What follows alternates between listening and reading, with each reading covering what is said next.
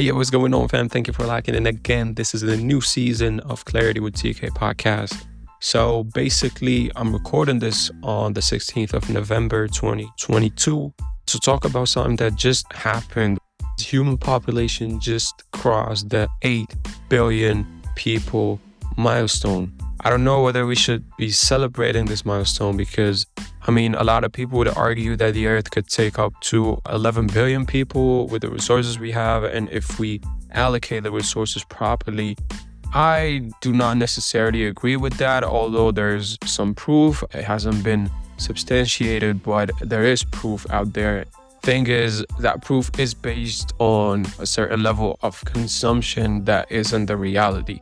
I mean, nowadays, people in the West overconsume, people in, in the South underconsume, not just out of choice. Uh, for many people, they can. There's just no other way around it. For them, underconsumption is the only reason they're still alive and they have to allocate their income to primary stuff like food and shelter. So in reality, most of the people in the southern part of the hemisphere underconsume because they have no choice. What happens tomorrow when, say, countries reach a certain level of comfort and wealth where they can afford more? What's going to happen by then? Everyone is going to want a bigger house. Everyone is going to want a car. Everyone is going to want to travel. And that's their right.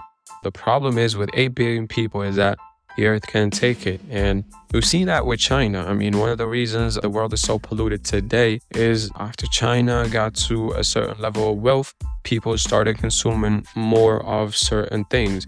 We see a lot of Chinese people travel more. We see Chinese people over consume uh, meat and dairy because that was a luxury back then. I lived in Hong Kong at some point, which isn't exactly China, but the level of wealth in Hong Kong is far higher and still, this was what, 15 years ago? People did not consume animal products as much as they do today. And that is one of the reasons Hong Kong wasn't as polluted back then as it is today. And air quality in China is one of the worst in the world because of that. Everyone is now able to afford a car and afford to, to travel around. And that obviously comes at a cost. You know, human beings have always traveled. It's just we've always travel in a different way and not as much as we do now. Now it's all about Instagram pictures and showing the world that you've been here and there. I had a Chinese friend at some point who came to Europe for like four days. It was a work trip, and this person actually managed to see, I think, four cities in those four days. So can you imagine like how many flights she had to take in just those four days?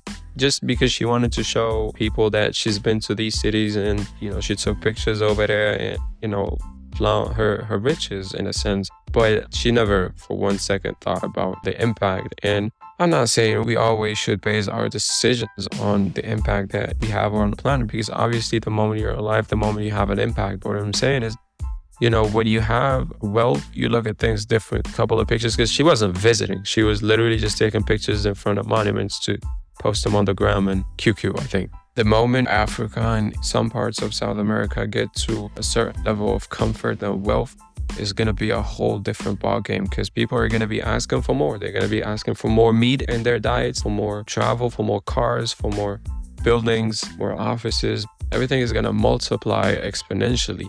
And that is where the problem is. So I saw this page, I think it's Living Kindly, that said, Today we reached 8 billion people, but the problem in the world isn't overpopulation, it's overconsumption.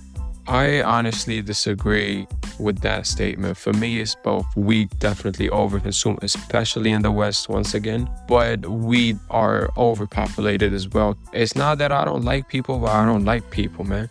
Like, it's something I saw within the van life community. People litter everywhere they go, and that's something that drives me insane. It's how dirty, how impolite people can be. And that's why we need less people and more education and more comfort in a sense, because the less we are, the more we can afford it. But again, I mean, who am I to say? Some countries' population is declining and has been declining for a while uh, namely Italy, Japan, countries in the West specifically. Bro, it's scary times, man. Well, thank you guys for locking in. This episode will be posted probably a month from now because I have some episodes lined up before this one. But I wanted to share this on the day that we crossed that 8 billion number And I hope you guys enjoyed this episode. Let me know if you agree, disagree, and if you feel like we're not necessarily overpopulated, but it's all about how we allocate our resources and energy and, and that we can do better with what we have now. But yeah, I'm far from convinced, man. All right, peace. Hey, you've reached the end of this clip. Congratulations. Jokes aside, please take a moment to follow, review, or share it with your audience. It literally costs you nothing, but it would mean the world to me. Thank you in advance for your support. I truly appreciate it. And until next time, peace.